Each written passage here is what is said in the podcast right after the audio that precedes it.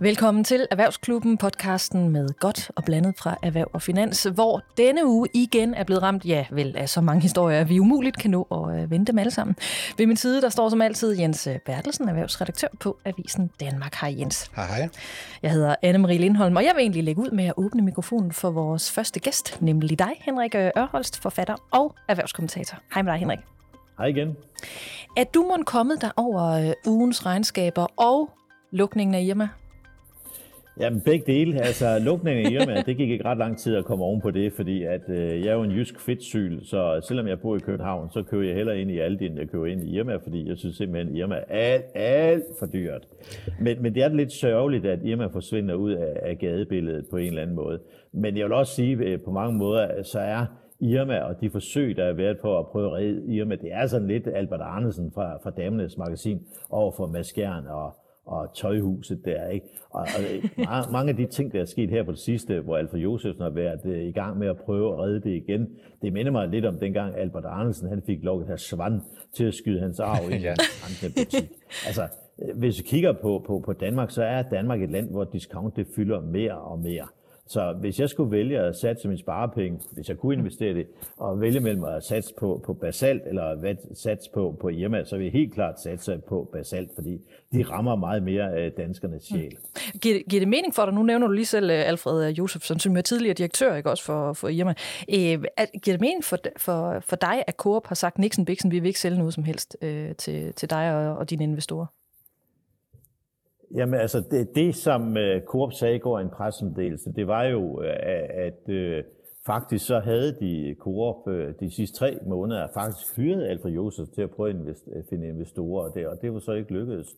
Så jeg vil sige, ud fra en uh, forretningsmæssig synsvinkel, så giver det meget mening at, at, at, at, at lukke Irma. Mm. Og når jeg ser, at dem, der demonstrerer foran deres lokale Irma, hvor sørgeligt det er, så siger jeg, jamen det er jo konsekvenser, når man ikke lægger nok penge i dem, så, ly, så lykkes det altså ikke. Altså, volumen er helt afgørende det her. Og Irma var en lille put, der stort set kun var i hovedstadsområdet med, med 65 butikker. Det ville være ekstremt svært at, at få til at løbe rundt på alle måder. Og det er også derfor, vi ser også den strategi, som Coop har brugt i forhold til Irma, det var jo at få flere og flere Coop-varer i butikken. Og så på et eller andet tidspunkt, så tipper det, så forsvinder Irma-sjælen lige stille ud. Så man kan sige, at det har været en, en, en vej, der har, de har bevæget sig henover i mange år. Så at, at øh, Coop øh, trækker stikket nu, det er ikke nogen overraskelse. Jeg synes, det er forretningsmæssigt logisk, at man gør det. Og så må man tage de der tæv i, i medierne, som der dukker op, når kommentatorkøbing de har nogle holdninger til, til det. Jeg synes, det er forfærdeligt. Fordi hvis man bor i Ringkøbing, så kunne man bare sige nå øh, til det. Og når man bor i andre byer i Jylland, hvor man kæmper for at holde øh, sin egen lille lokale købmandsbutik ovenvejen, så vil man nok betegne det som lidt af et luksusproblem. Der bliver det også et stort derudfra. Altså, vi, øh, vi lader Irma ligge for nu, og også for en stund lader vi faktisk erhvervs, eller hvad hedder det, regnskaberne ligge. Dem vender vi tilbage til senere i programmet, fordi her nu, Henrik, der skal vi øh, tale om øh, ja, mandagens øh, helt store historie, som jeg faktisk stadigvæk ikke er helt er kommet med om. Det er også fordi, der bliver ved med at blive bygget mere på. Øh, fordi mandag, der satte øh, klimaministeren en enorm mængde havvindpakker, eller havvindprojekter uden statsstøtte på, på pause, da de kan være så profitable, at det kan være i strid med EU ret. Det er i hvert fald sådan, det forlyder. Det gælder jo blandt andet de projekter, som Ørsted jo i samarbejde med Copenhagen øh, Infrastructure Partners, altså SIP, er gået sammen om at lave. Lægger vi alle projekternes øh, effekt sammen, så kunne de altså forsyne Danmark med ja, betragtelige mængder grøn energi. 21 gigawatt, øh, gigawatt, så vidt jeg har forstået, vil det løbe op i. Og det er altså knap en tidobling i forhold til Danmarks havvind i dag. Så det vil jo altså være alt det, som vi alle sammen går og sukker efter. Jens, vi har talt om det her øh, i løbet af ugen. Hvad, hvad siger du? Altså, vi har jo stået her i podcasten og diskuteret projekterne, hvor vi har været meget bekymrede for, om de her projekter nogensinde ville blive øh, godkendt. Øhm, er du alligevel overrasket over, at vi er endt her allerede? Jamen helt klart. Altså det er chokerende, at den her ordning, som jo er meget gammel, at den pludselig bliver flået i stykker, eller i hvert fald, at man indstiller al øh, sagsbehandling, mens man skal til at undersøge øh, juraen i forhold til, til EU. Øh, jeg tror godt, det kan være relevant at se på, om det er blevet sådan for lukrativt at, at bruge den her åben dør-ordning, som det hedder, hvor man gratis kan mm. få adgang til at stille vindmøller op på havet rundt om, om Danmark. Men den her sådan hovsa-melding, hvor man lægger sig ud med alverdens udviklere af, af havvind, den, den virker mærkelig. Og man spørger lidt sig selv, om den her nye klimaminister, øh, Lars Ågaard, er han kommet vildt dårligt fra start, eller, eller er han i virkeligheden øh, genial, fordi han får bremset op for en ordning, som, som tidligere regeringer øh, måske ikke har givet nok opmærksomhed. Men altså, som du siger, vi har jo brug for noget grøn strøm, og vi har brug for, at der kommer noget tempo i, i udbygningen, som der jo slet ikke er lige nu, så, så det, er ikke, det er ikke sådan super, super godt, at vi, vi stopper sagsbehandlingen af alle de her ansøgninger. Du åbner op for et hav af spekulationer, Jens. Henrik, hvad, hvad tænkte du, da du hørte om det her? Da jeg hørte det, så tænkte jeg, hold det op. Altså, det er godt nok træls, det her for hele vindmølleindustrien, og det er også træls i forhold til den grønne omstilling, som vi er i gang med. Og det første, jeg tænkte, jeg tænkte, hvad, hvad sker der nu? Er det nogle øh, embedsmænd, der er blevet aktivister, der prøver at bremse øh, det her, øh, eller hvad er det? Og det er lidt sjovt, fordi vi har ikke fået rigtig øh, præcist øh, at vide, hvad det egentlig er, øh, som man er bekymret over, i, med at EU vil sætte foden ned overfor. Fordi det er også meget vigtigt at huske på her, at det ikke er EU, der har sat foden ned. Nej. Det er Klimaministeriet og Energistyrelsen, der har sat foden ned i den her sammenhæng. Men jeg tror, at det, som øh, der gør, at man er blevet bange og frygter lidt, at man kommer i strid med EU-retten, det er, at øh, de, havbund, som de her havvindmøller skal stilles op på, øh, de bliver stillet gratis til rådighed. Så jeg, jeg, jeg tror, det er det, der gør, at man frygter, at EU vil sige, at det er konkurrenceforvridende, at man får dem stillet gratis til rådighed. Jeg tror, det er der, humlen ligger. Mm-hmm. Men der er jo langt større udfordringer inden for vindmølleindustrien, hvor jeg synes bare, at det her det er en lille fli af de der problemer, fordi det er jo største problem, vi har inden for vindmølleindustrien i Danmark, det er, at det tager mellem 9 og 11 år for, at man tager beslutninger om at bygge en vindmølle, til at den begynder at producere strøm. Til sammenligning så tager det syv år i USA, og USA er, har endnu mere kringlet og besværlig sagsbehandling, øh, når man har offentlige myndigheder involveret i det. Så det er en anden bekymring, som der fylder meget mere. Og det er også derfor et centralt begreb i den her sammenhæng, det er det, som det hedder environmentism, øh, et, et ord, som der er svært at sige. Men, men vi ser jo, at når man behandler det her, øh, om man skal opstille en vindmølle eller ej, så undersøger man alle de der miljømæssige forhold, og det er jo det, der simpelthen tager så lang tid. Ja. Øh, og der ser vi også, når, når der er nogen, der brokker sig over, der er en tuse eller en frø eller nogle fisk eller et eller andet, nogle fugle eller der kan flyve ind i de der vindmøller der, så er det problematisk, så kører sagsbehandlingen tager meget lang tid. Og det er også derfor, vi ser jo også, at Danmarks Naturfredningsforening, de får jo mange hug, øh, fordi at de kører en meget aktivistisk politik inden for det her. Og man kan godt øh, forstå kritikken lidt her, fordi øh, det så længere vi, vi trækker med opstilling med vindmøllerne, øh, desto længere tid er vi afhængige af Putins øh, gas. Mm. Jeg undrer mig også lidt over, over timingen, og det kan være, at det er mig, der har fået noget galt i, i halsen, men sådan som jeg har forstået det, så øh, at EU sådan, de åbner lidt op for at slække på de her statsstøtteregler, ikke også? Altså, fordi de gerne vil tillade mere sådan, fleksible investeringer.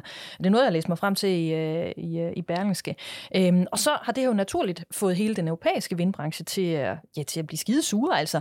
Fordi hvordan skal det her, øh, hvordan skal det her nogensinde gå op? Altså, hvis man gerne vil have mere grøn energi, men dem, der så står bag investeringerne, de må så ikke tjene for gode penge på det, for det er vel i virkeligheden det, vi, det, vi tænker. Altså, hvad tænker du om det, Henrik? Jamen, det er jo ekstremt kompliceret, det her, og, og det er også en af de ting, som jeg også er meget bekymret over i forbindelse med, med øh, al den her diskussion om øh, grøn energi og vedvarende energi, det er, at der er jo øh, et stort moras af skattebegrundelser, regler og alt muligt kluder der. Men, men det er også øh, en, en ting, der er lidt træls i det her, det er jo, at, at hele den industri, den er baseret på, på, på politisk velvilje. Og vi ser jo hele den danske vindmølleindustri, altså grunden til, at den er blevet så stor, som den er, med, med, med Vestas og Siemens Windpower i, i, i spidsen, det er jo, at man helt tilbage i 1970'erne og 80'erne havde nogle fremsynede politikere, der begyndte at lave specielle støtteordninger til det. Og det viser jo på mange måder, hvordan det kan være godt, når, når staten holder hånden under en industri med, med det her. Men bagsiden er også, at det bliver utrolig kompliceret, og vi ser jo også, at, at så snart man, man, der er udsigt til, at at man begynder at ændre skatteregler i USA, puh, så begynder vindmølle efterspørgselen at falde, og det jo meget katastrofalt, det er på den måde. Og vi så jo også i Kina, at man fik en, en industri fuldstændig lagt ned på et tidspunkt med, med solceller, hvor den kinesiske øh, regering med, med dags varsel trak støttende væk til dem, så, så blev den industri helt lukket der. Så, så der er behov for på en eller anden måde en, en oprydning inden for det her.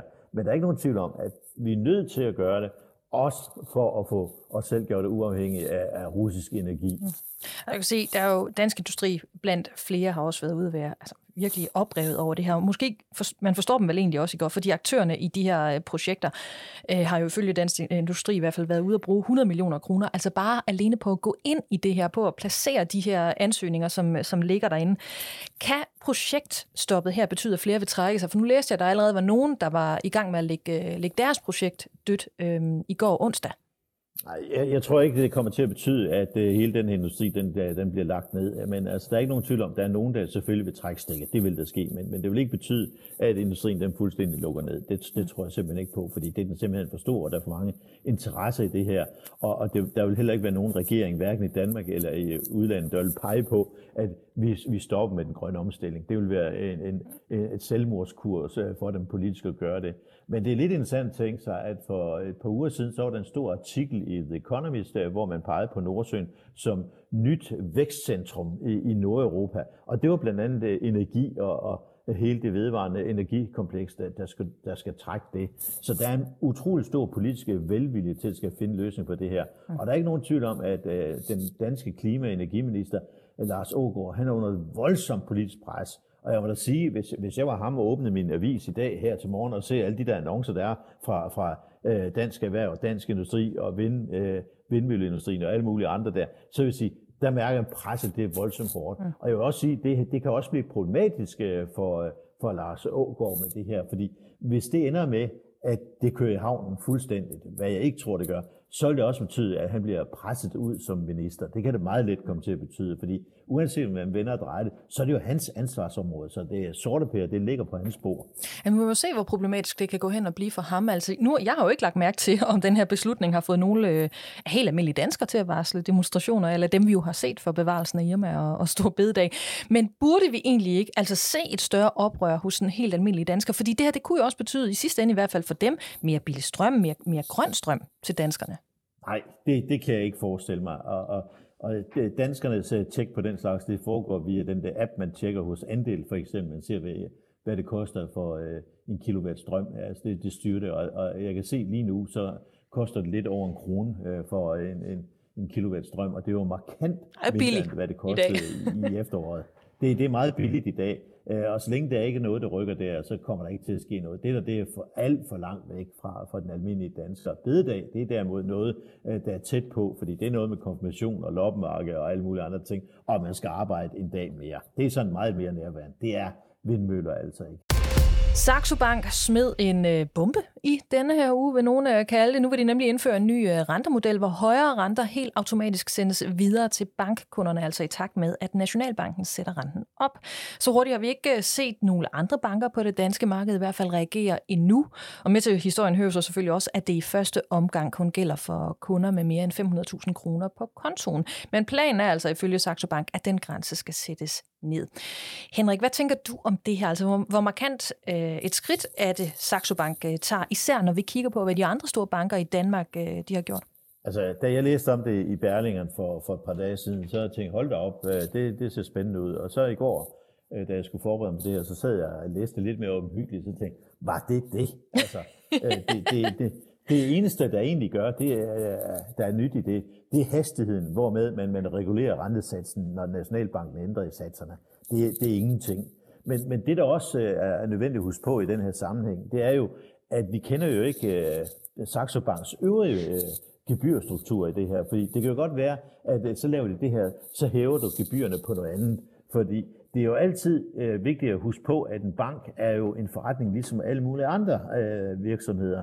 Og derfor så er det nødt til at tjene nogle penge, og hvis ikke man kan tjene på én ting, så må man tjene penge på noget andet. Fordi uanset om man siger, at bankerne tjener milliarder, så tjener de simpelthen for lidt. Og det er selvfølgelig noget, der er meget uspiseligt at sige politisk, at bankerne de skal have et større overskud.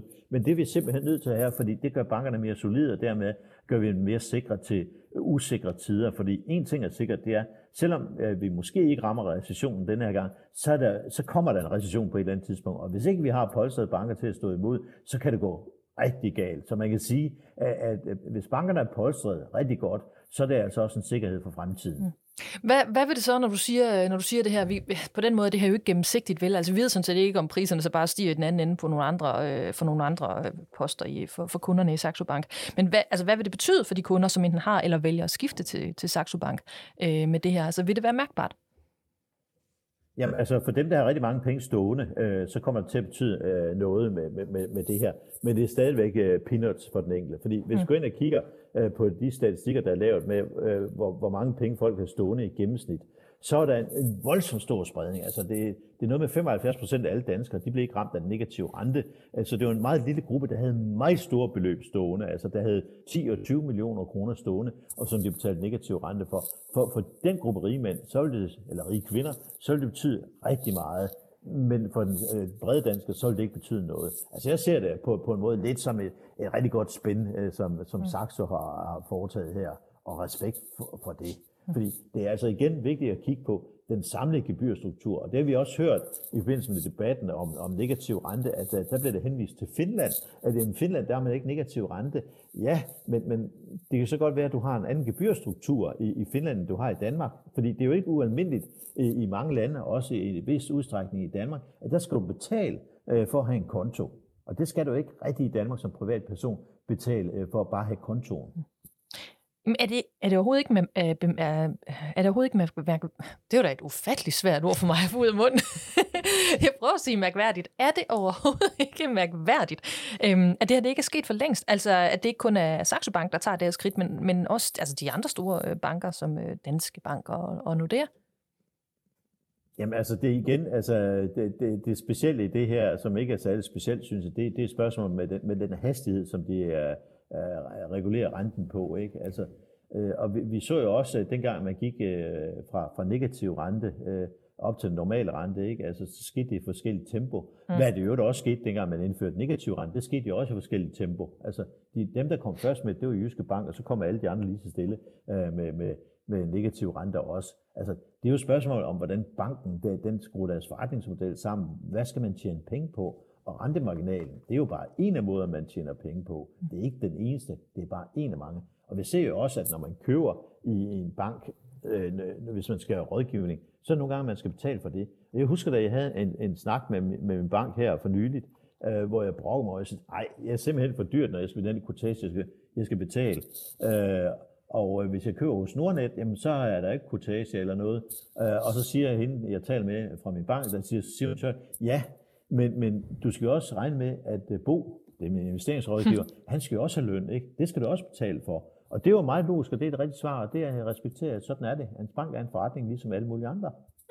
Okay, det er jo en taknemmelig kunde, øh, du er, men... Ja, det, nej, det tror, jeg, det tror jeg ikke, at min bank synes, jeg er. Men, øh, men, men jeg er da glad for, for Sydbank, hvor jeg er kunde. Det jeg da godt indrømme. Okay.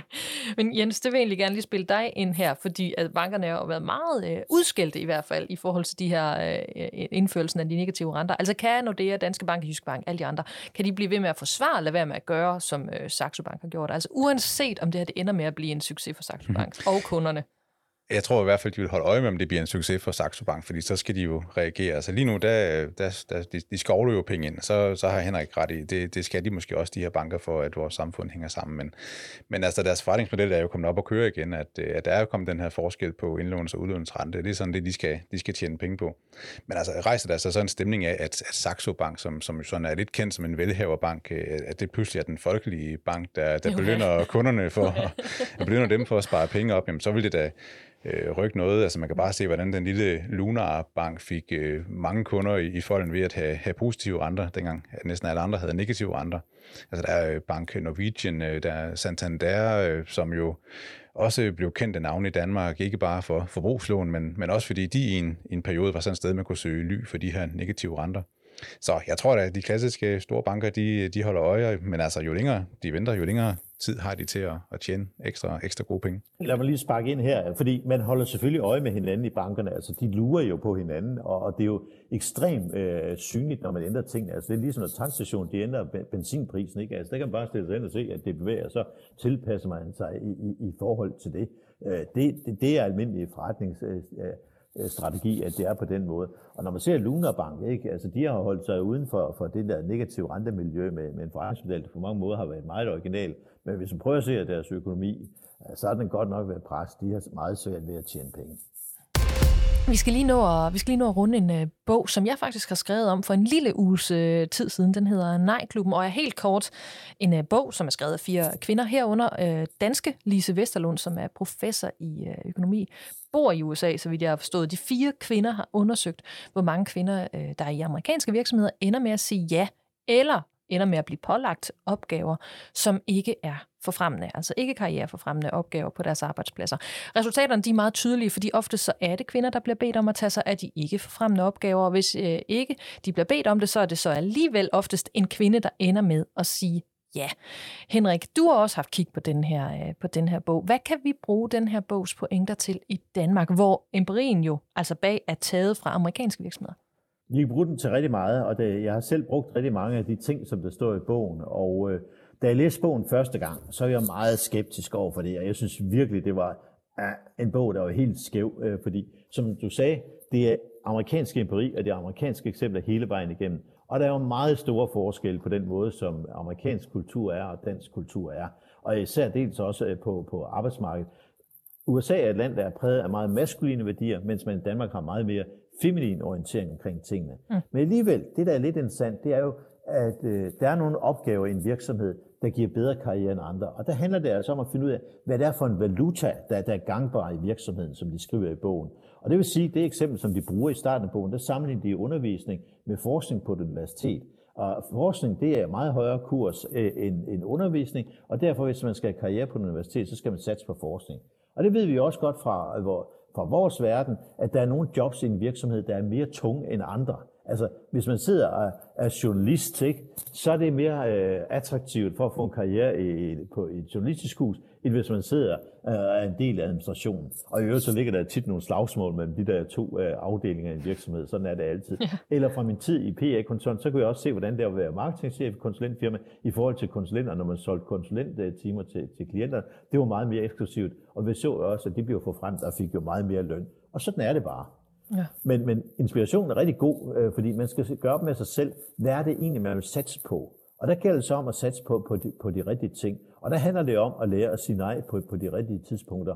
Og jeg husker stadigvæk, da jeg var ung studerende på universitetet og var, var instruktor på Aarhus Universitet, så siger den ansvarlige lærer, hvis I tvivl, dum dem, altså til, til de studerende. Og det er også altid en god idé, hvis man er i tvivl om noget, så skal man sige nej. Fordi som tommelfingerreglen altid er, det er altid nemmere at opgøre et nej, end at opgøre et ja. Ah, ja, okay. Jeg, øh, jeg ramser lige nogle af de her såkaldte ikke forfremmende opgaver op, som i hvert fald er skitseret i bogen. Ikke? Altså det her med at hjælpe med øh, andre med at udføre deres arbejde og træde til, når nogen er fraværende. Hvis du øh, bliver bedt om at organisere, koordinere, men altså ikke lede andres arbejde, redigere, korrekturlæse, samle andres arbejde, planlægning af logistik, særlige begivenheder, udvalgsarbejde, såsom at sidde i sikkerhedsudvalg, etisk udvalg, diversitetsudvalg, meget trendy, arbejdsmiljøudvalg, bedømmelsesudvalg, og så er der jo en, øh, en anden ting også, rekruttering. Altså at hjælpe til med rekruttering er heller ikke nødvendigvis karrierefremmende. Øhm, og nu siger du, Henrik, der, altså det der med at blive bedre til at sige nej, men ifølge Nej-klubben, så er vi jo ikke der, hvor kvinder i dag bare kan sige nej til, det her op, øh, til de her opgaver, fordi det kan også være karrierehæmmende. Så i det omfang, at det her det også er et eller andet problem på danske arbejdspladser, øh, så er det jo så, ifølge bogen i hvert fald, et problem, som ledelsen skal tage sig af. Tænker du, at danske erhvervsledere de skal være mere opmærksom, på det her øh, problem eller den her udfordring, end de er i dag, altså uanset om problemet øh, er større i USA? Udgangspunktet for, for deres arbejde i den her bog, det er jo, at øh, det, der er tættest på at opfylde virksomhedens målsætning, virksomhedens strategi, det er det, der altid er mest karrierefremmende. Og det er jo meget logisk. Så det, det handler om, det er ikke kun at se på det med køn og hvem der klarer tingene. Det er mere at se på de opgaver, der skal løse i virksomheden for at realisere det mål, at de bliver gjort lige vigtige. Fordi nu, bliver mm. der, nu nævnte du, at det at rekruttere, det var sådan noget, der så langt ned på listen. Det vil sige, i en virksomhed, en konsulentvirksomhed, eller en virksomhed, en advokatvirksomhed, eller en virksomhed, der lever af, af rådgive, der fylder det rigtig meget, at man er stand til at rekruttere de rigtige mennesker. Så der, der ser vi jo, at de har en høj status, men i forskningsmiljøet, der vil det nok ikke have så høj status som forskning, fordi forskning er jo altid det helt afgørende i, i en øh, undervisningsinstitution. Og det kan vi altid diskutere. Er det virkelig det, der er hovedformålet med et universitet? Det er at forske, eller er det at undervise, eller er det begge dele? Mm. Så ligger en skrevvridning der. Så det, det, det er lidt mere end bare en diskussion om, om køn øh, i det her. Lad mig også lige få til en ting, der også står i bogen, som er lidt overset i, i den danske debat.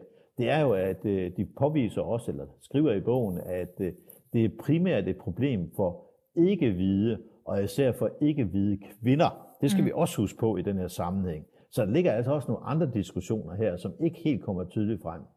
Det er i hvert fald lidt sværere at lægge det direkte ned over hvad hedder det, danske, danske virksomheder. Jeg vil være forsigtig med, med at gøre det direkte en til en, fordi det kan man ikke, og vi ser også noget i debatten, der har været i dansk medie, der synes det bliver præg af, at man ikke har læst bogen. Nu er jeg lidt hård, undskyld.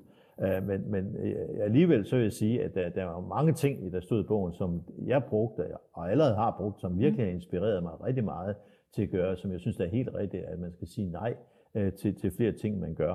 Og jeg så også lige et opslag her på, på LinkedIn fra Niels Overgaard, der har skrevet en, en fabelagtig god bog, der hedder Det hele, det handler ikke om dig, hvor han sagde, at i lyset af det her med Jacob Ellemann, så, så skal man være lidt bedre til at sige nej øh, til lidt flere ting. Og det er også rigtigt, og som han skrev, han har fået meget bedre søvnkvalitet, efter han begyndte at sige nej til flere ting. Og det tror jeg, at mange af os, der kommer til at sige ja til for mange ting, vi kender godt de der udfordringer. Ja. Så nej, øh, vejen er faktisk en rigtig god ting at gøre øh, på, på mange måder.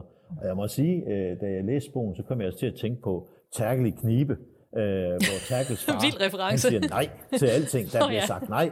Og man ser også den der scene, hvor de sidder og ryger, og der er fyldt med røg hele deres boligdække, så står der nej på forsiden af den der avis. Så der er en masse af magi omkring ordet nej. Henrik Ørholst, mange tak, fordi du var med i Erhvervsklubben. Jeg er super glad for, at du ikke sagde nej. Nej, vent lidt. Nu, nu vil Jens sige noget. Nej, jeg vil bare lige skyde ind, at hvis nu man vil læse lidt mere om det her, så Anne-Marie har jo skrevet den her artikel, der kom i, i lørdag, så hvis man går ind på avisen Danmark.dk så, og søger på møgopgaver, så dukker den artikel altså op, hvor man kan læse mere om nejklubben og hele den her diskussion. Ja, det er i hvert fald det, den er vinklet på. Det er de opgaver, man lige skal genoverveje, om man har virkelig meget lyst til at sige ja til, eller om man lige skal så trække et nej. Og dermed vender vi tilbage til, at Henrik, mit farvel til dig øh, med at, øh, ja, mange tak, fordi du var med i dag. Velkommen. Det var en fornøjelse endnu en gang. Nu tager vi et øh, regnskabsdyk, fordi Vestas, AP Møller Mærsk og Carlsberg har leveret regnskaber, og på sin vis så har de vel alle sammen indbygget nogle enkelte overraskelser i sig. Med os har vi heldigvis Per Hansen, investeringsøkonom hos Nordnet. Hej Per. Hej igen. Lad os begynde med Carlsberg. Sådan i overskrifter, hvad stussede du over? Jamen, Carlsberg de leverer øh, meget stilsikkert, og det har de egentlig gjort både før øh, covid-krisen og også under covid-krisen, og der er sådan set ikke noget, der sådan umiddelbart tyder på, at det ikke også skal fortsætte. Men det er ikke det, der nødvendigvis stjæler overskrifterne. Det, som jo bliver ved med at stjæle overskrifterne, måske sådan lidt på den forbrugerpolitiske agenda, det er jo, hvad er det nu lige, der skal ske med Rusland? Ja. Øh, har I ambitioner om at komme tilbage på et tidspunkt? Og er der nogle penge, som måske skal udbetales til nogen, som I måske har lidt stillet i udsigt? Og hvordan går det i øvrigt med processen med at komme af med produktionsfaciliteterne? Det er sådan den ene ting. Men den anden ting, som investorerne de bider lidt mærke i, og det synes jeg er med rette. Det er, når Carlsberg de udtaler sig om 2023-forventningerne, så gør de det med et utidssvarende interval, hvor de siger, den underliggende driftsudvikling, den forventer vi er plus minus 5 procent. Og det er simpelthen bare ikke godt nok. Og når jeg siger det, så er det fordi Carlsberg er en dygtig virksomhed, de har en dygtig ledelse, og de har et relativt stabilt cashflow og relativt stabil udvikling. Og derfor så må man sige, hvis man laver en guidance, en forventningsstyring, som går på en udsvingsmargin på 10 procentpoint rundt omkring frysepunktet, så svarer det nogenlunde til at sige til investorerne, at vi har absolut ingen idé om, i hvilken retning det her går. Det kan blive storm, det kan blive fuld sol, vi ved det ikke. Vi må se, hvordan udviklingen den sker. Og man kan altid være usikre på de her ting, men det er altså sådan, en ledelse bliver altså betalt for at forventningsstyre i forhold til investorerne. Og derfor så må man sige, det her, det er simpelthen under det niveau, som Carlsberg de burde kunne levere på. Vi, står, vi forstår jo alle sammen, at det er svært geopolitisk, altså der er mange ting, som er svære at regne ud, men det her det er så altså for langt under niveau. Ja, det er simpelthen sådan, at når man har en udsving, der hedder plus minus 5 procent, og de plus minus 5 procent jo så også har den der fællesnævner med, at det kan blive 5 graders frost, eller det kan blive 5 graders varme, så må man sige, jamen det, det, det skal man altså som en dygtig virksomhed kunne øh, modellere bedre, også selvom vi er i en situation præget af historisk stor usikkerhed. Det er simpelthen sådan, at jo dygtigere man er, jo højere er kravene. Jens, du stussede jo også over en øh, hel del. Noget af det, som øh, Per var inde på i begyndelsen. ikke? Øh, du stussede blandt andet over en, en kattelem, som forbliver åben. Hvad, hvad er det, det går ud på? Ja, det havde jo kun delvis noget at gøre med, med regnskabet, men, øh, men øh, Carlsbergs øh, topchef, Keste Hart, han var jo ude på forhånd og, og give interview til blandt andet børsen, hvor han gav en status på, på salget af, af Carlsbergs forretning i, i Rusland. Og det er jo vel at mærke en forretning, der har det rigtig godt og bidrager med et overskud på, på næsten 2 milliarder kroner sidste år, mm. mens øh, krigen rasede i, i Ukraine. Og Carlsberg er altså ikke kommet ret langt med at sælge de her aktiviteter i Rusland. Øh, de var ikke de første til at sige, at de ville trække sig ud af Rusland, og de er så bestemt heller ikke de første til at, at føre planerne ud i livet. De er øh, stadig kun ved at forberede forhandlinger med, med mulige købere af den her sådan meget store milliardforretning, mm. som det jo er, at de har derovre. Og, og samtidig så siger Carlsberg så nu, at de kunne sådan set godt tænke sig en, en tilbagekøbsklausul, øh, så de engang, og det kan godt ske, det tager mange år, men så kan de komme til at købe deres øh, aktiviteter til, tilbage. Og det kom også frem, at, at Tuborg-navnet og nogle af de andre øh, af Carlsbergs øh, mærker øh, stadig skal kunne produceres i, i Rusland. Det tror jeg kom bag på mange. Og sådan så lidt på, på spidsen, så, så siger man jo nærmest, at de her russiske soldater, de kan jo så skåle i en kold Tuborg efter en, en lang dag på, på slagmarken. Det, det er der mange, der ikke bryder sig om. Så det er sådan lidt en risikabel vej, Carlsberg går ud af her, hvor de man kan sige, de, de beskytter jo aktionærernes interesser på den korte bane ved, at de ikke sådan øh, forlader Rusland i, i hud og hast, men, men de løber en stor risiko for at, at træde forkert og, og, og blive udskammet, og, og i sidste ende, så kan det jo så ramme aktionærerne også. Så, så det er sådan en meget interessant øh, tid. Altså jeg har svært ved at se værdien i at skulle købe et øh, selskab, som man så må have i øh, 10 år, øh, mens alt er, alt er træls i Rusland, for så, når markedet det forhåbentlig begynder at se godt ud igen, fordi øh, det kan være, at Rusland øh, bliver øh, ja, venner med alle om, øh, om 10 år, så skal man så give det tilbage igen. Altså, øh, hvad, hvad tænker du egentlig om det her, Per? Virker det som sådan en, en god strategi i forhold til at få solgt øh, den del af virksomheden? Jeg synes, at Carlsberg i relation til det her, der skal de mande lidt op på deres forventningsstyring og kommunikative ressourcer. Fordi det her, det er jo noget, der strider i alle mulige retninger. Det er jo både med et salg, det er med en forhaling, og der kunne godt sidde nogen, som måske får den tanke, at Carlsberg forsøger at forhale den her proces lidt, sådan ikke så meget i relation til, hvad de kan få for, for produktet her, eller hvad de kan få for Carlsberg Rusland, men, øh, men mere sådan, at de på en eller anden måde sidder måske og forhaler en proces om og håber på, at der kommer en fredsløsning i Rusland og Ukra- mellem Rusland og Ukraine inden så længe, sådan så de i virkeligheden kan sige, at de her planer, dem havde vi. Det viste sig heldigvis kun at være nogle skuffeplaner, og nu ser verden helt anderledes ud.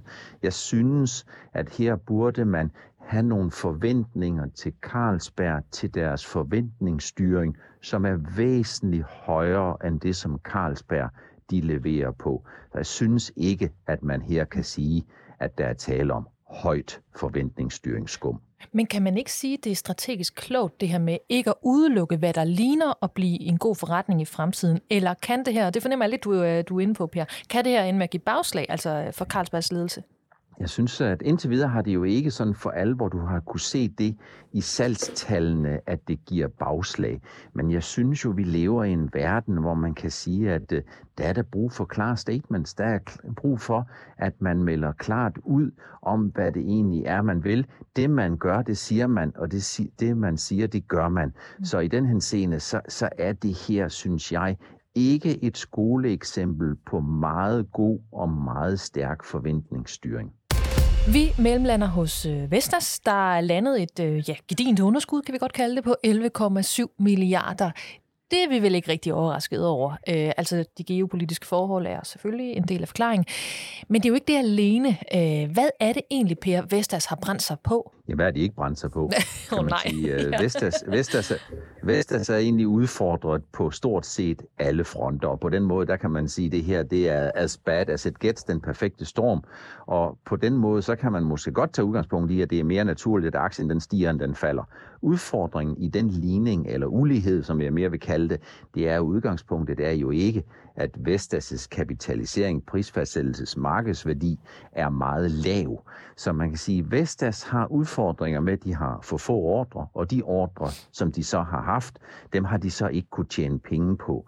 Øh, de har godt nok en serviceforretning, og den der serviceforretning, den er jo god, og den er voksende, og den har sådan en indtjeningsmargin på, så vidt jeg husker, lige overkanten af 21 procent. Udfordringen den er, at når man skal frem til den samlede margin for Vestas, som jo ligger væsentligt på frysepunktet, jamen så kommer man altså øh, til at se, at hver gang man har solgt en vindmølle, så har man sat mere end 10 kroner mål som resultat for renter og skat til i den ligning. Så Vestas stiger for få ordre, og dem de har, dem kan de ikke tjene penge på. Og jamen, det er selvfølgelig en kæmpe stor udfordring. Jamen, er der noget udygtigt i, øh, udygtigt i det her, eller, eller har de også bare været helt vildt uheldige? Nej, jeg ved ikke. Altså, man kan jo ikke sige, at de er udygtige, fordi det her det er jo et vilkår, som øh, de slås med sammen med de andre som også producerer og sælger vindmøller med underskud. Så jeg vil ikke sige, at der er noget udygtigt i de her ting. Man kan sige, at der er måske en lidt manglende forståelse hos øh, køberne af vindmøller, øh, energiselskaberne, om at de er simpelthen nødt til at sikre sig, at hvis man skal have langsigtet et godt udvalg af forskellige leverandører, som skal være med til at bidrage til den grønne omstilling, så er forudsætningen derfor, det er, at dem, der kan levere på det her, de tjener penge. For hvis man ikke tjener penge, så har man ingen mulighed for at lave forskning og udvikling fuldstændig hele tiden og tilpasse det produktudbud, som skal være med til at drive den grønne omstilling. Jeg synes, jeg vil ikke kalde det udygtigt, jeg vil bare sige, at det er sådan, at og det at være en vindmøllevirksomhed, det har altså vist sig at være at gå op imod vinden, i hvert fald de sidste et til to år. Jamen, hvor meget af det, som vi taler om her, tænker du så, øh, at Vestas kommer til at tage med sig ind i, i 23? Altså, er der udsigter til, at det her det er noget, de kan lægge bag sig, eller bliver det en trofølgesvend øh, resten af året? Jeg håber og tror på, at det her det er lavpunktet. Vi har set lavpunktet her i 2022, og specifikt her i, i Q3 og især i Q4. Der har vi set lavpunktet. Vi har set, at man er blevet mindet om, at det er svært. Vi har set, at man har nogle garantihensættelser på noget, hav, nogle, noget havvind, som også vi har set Siemens, Siemens Gamesa have. Så det er ikke kun at det er dyrere at transportere, end man havde kalkuleret med. Det er ikke kun, at øh, stål og aluminium er dyrere, end man havde regnet med. Det er ikke kun, der er omkostningsinflation, som man har svært ved at vælte over, og det er ikke kun øh, de her garantireparationer, som man er nødsat til at kigge på. Jeg tror, der er, der var en, der belærte mig om en gang, at hvis man har sådan en vindmølle, så er der mere end 20.000 komponenter, der går ind i sådan en vindmølle, og derfor så er det klart, at det er ikke nogen let sag bare sådan lige at skrue sådan en sammen, få den sat op, og så tjene de penge, som man har regnet med. Mm. Så man er nok nødsat til ligesom at acceptere, at der skal en større sikkerhedsmarked til, før man er sikker på, at man tjener de penge, som man skal tjene. Altså, Vestas forventer jo ikke selv et bedre, eller jo, de forventer selv et bedre 23, men de tør så alligevel ikke love et, øh, et overskud. Når du kigger på, på aktieudviklingen siden øh, regnskabet det, det landede, altså hvordan har investorerne øh, reageret her et døgns tid efter regnskabet? Jamen investorerne, de har sådan set lidt reageret, sådan som det, vi har set inden for de sidste 12 måneder. Der kommer nogle lortetal, øh, og så siger investorerne, at nu bliver det nok snart bedre, eller de her tal, de er så dårlige, at nu kan det sådan set ikke blive dårligere, og derfor sender vi aktien op. Så investorerne er meget stålsfaste på, at nu begynder det at gå bedre. Det er noget, det er relativt nyt, for hvis vi skruer tiden blot 4-5 måneder tilbage, så var aktiekursen ikke så langt fra 130-135. Der var ikke så mange, der snakkede om, at det her det var en stor udfordring, som blev vendt med det samme. Så det viser aktiemarkedets luner, det viser aktiemarkedets struktur, at siden dengang, der har vi faktisk fået to negative præciseringer, og aktiekursen den ligger 50 procent højere eller endda mere end det. Så på den måde, så skal man huske på, der er noget, der hedder den virkelige økonomi, der er noget, der hedder investeringsøkonomi, og så er der noget, der hedder aktiemarkedet. Og aktiemarkedet er altid, som i altid, som i absolut altid, fremadskuende. Nu slutter vi af med Mærsk, der overraskede øh, ingen med et historisk stort overskud. Til gengæld så overraskede de så nogen øh, med deres negative øh, syn på fremtiden. Per, jeg kunne godt tænke mig at tale lidt om det her negative syn på fremtiden, fordi det her historisk store overskud, det har været alle steder. Øhm, hvorfor er det overraskende for os, at de ser så dystert på fremtiden? Ja, man kan sige, jeg tror, man skal tage ting lidt i perspektiv, fordi når det er sådan, man sidder og kigger på, at Mærsk guider, det vil sige forventningsstyrer investorerne om et meget sværere 2023, både i forhold til det, som vi har haft i 2022 og 2021, og også sværere end det, som investorerne har sat deres lid til, jamen, så tror jeg, at det skyldes, at Mærsk nu kan se ind i en normalisering.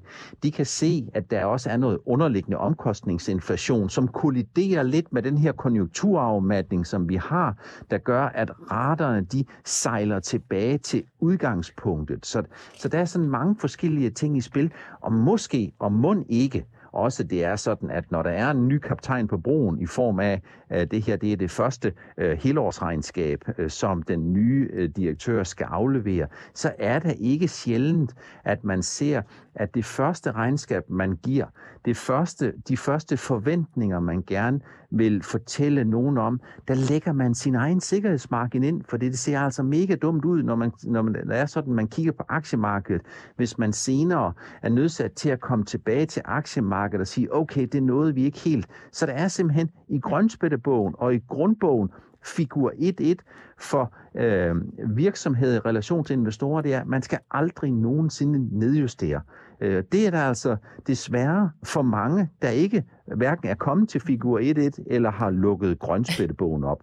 Det er måske noget af det, som Mærsk de forsøger ikke at komme i den fælde. Jeg hørte dig sige, at det er klogt at gå med livrem og, øh, og seler. Altså, investorerne kvitterede jo, i hvert fald til at begynde med, med at sælge ud af aktien. Så rettede aktien sig senere på dagen.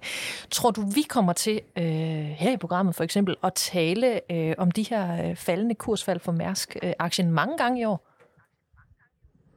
Nej, det tror jeg faktisk ikke. Jeg tror, noget af dramaet er taget ud, fordi Mærsk jo på sin kommunikation, der forsøger de jo allerede nu at sige, at 2023, det bliver et år, der bliver lidt udfordret. Og der må man, der må man nok også sige, jamen investorerne har også haft de sidste 12 måneder til at forberede sig på, at det vi så i 2021 og 2022 med hensyn til raterne, det er definitivt forbi.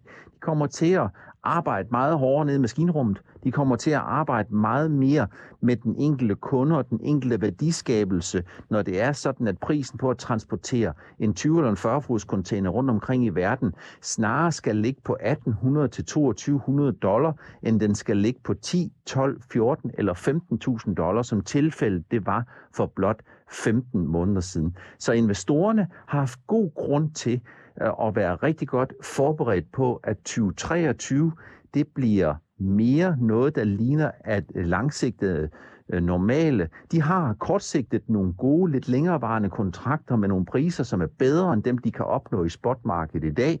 Men når vi kommer ind i 2024, så vil de formentlig se den fulde effekt af lavere rater, normaliserede rater. De rater, som selskaberne set over en længere periode kan gøre sig fortjent til.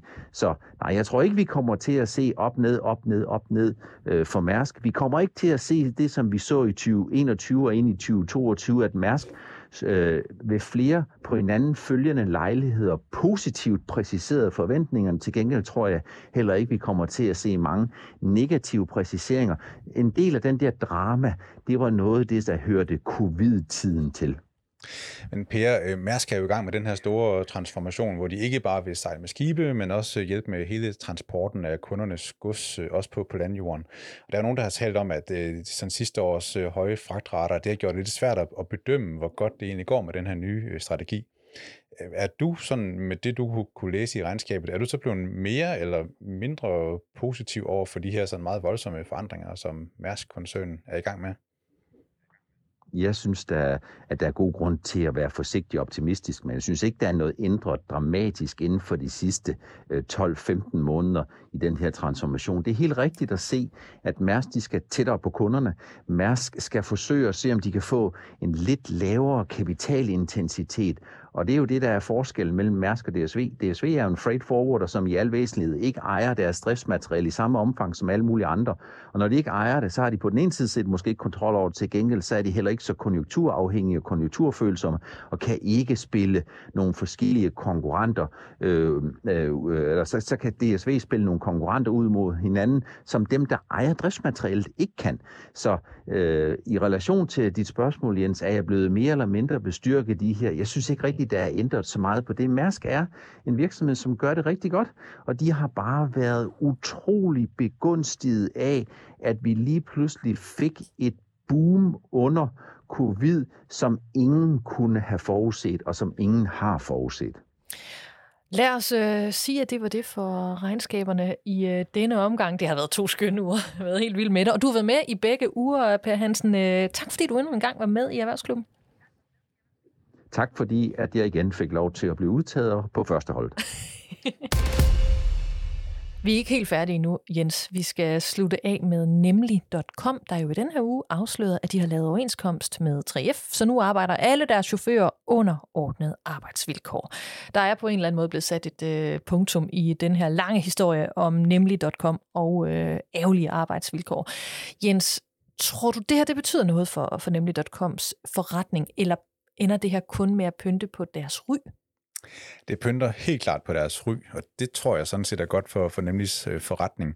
Jeg så, at da Coop meldte ud, at de vil lukke for salg af dagligvarer på nettet, så fremkaldte det jo nogle frustrationer. For eksempel enhedslistens øh, Pernille Skipper, øh, der skrev desperat på Twitter, hvor hun nu skulle handle hende for at få livet som børnefamilie til at hænge sammen. Og hun så i hvert fald ikke nemlig som et alternativ på grund af historierne om arbejdsforholdene og den manglende overenskomst. Og nu er hun jo hun er ikke udtryk for sådan noget gennemsnit, men jeg er sikker på, at øh, nemlig omdømme har været belastet af de historier, der har været frem med flere omgange om de ansatte i, i virksomheden, også deres øh, chauffører, der har været ansat som, som underleverandører, at de har haft nogle kummerlige arbejdsvilkår og ikke haft tid til at gå på toilettet og, og den slags. Mm. Og nu er den sten så ligesom ryddet af vejen. Øh, konkurrenterne, øh, de er stort set også væk, nu senest med, med Coop, så altså, hvis der Verden er... ligger for deres fødder, det er det, du siger. jeg vil i hvert fald sige, at hvis der er et marked for sådan rendyrket dagligvaresalg på nettet, og det er jeg ikke helt overbevist om, at det er, men hvis der er det, jamen, så står nemlig i hvert fald stærkere end, end nogensinde lige nu. Altså, jeg tror, du har ret i det der med, at det, det er virkelig, de er virkelig lidt skade. Altså, nu er det ikke, fordi man skal bruge Facebook som et pejlemærke for noget som helst, men der findes jo grupper derinde, altså hadegrupper mod øh, nemlig, hvor de simpelthen koordinerer, hvordan de skal ødelægge mest muligt for dem. Hvad, hvad status er derinde efter den her nyhed, det, det har jeg ingen idé om. Vi satser på, at nemlig.com for evigt har lagt det her øgenavn øh, Vemlig.com bag sig. Og nu lægger vi faktisk også Erhvervsklubben bag os. Så det gør vi i hele to uger, fordi vi næste uge er ramt af vinterferie. Derefter så vender vi øh, selvfølgelig frygteligt tilbage. Jens Bertelsen, erhvervsredaktør på Avisen Danmark. Tak for det. Selv tak. Jeg hedder Anne-Marie Lindholm. Vi lyttes ved igen om 14 dage.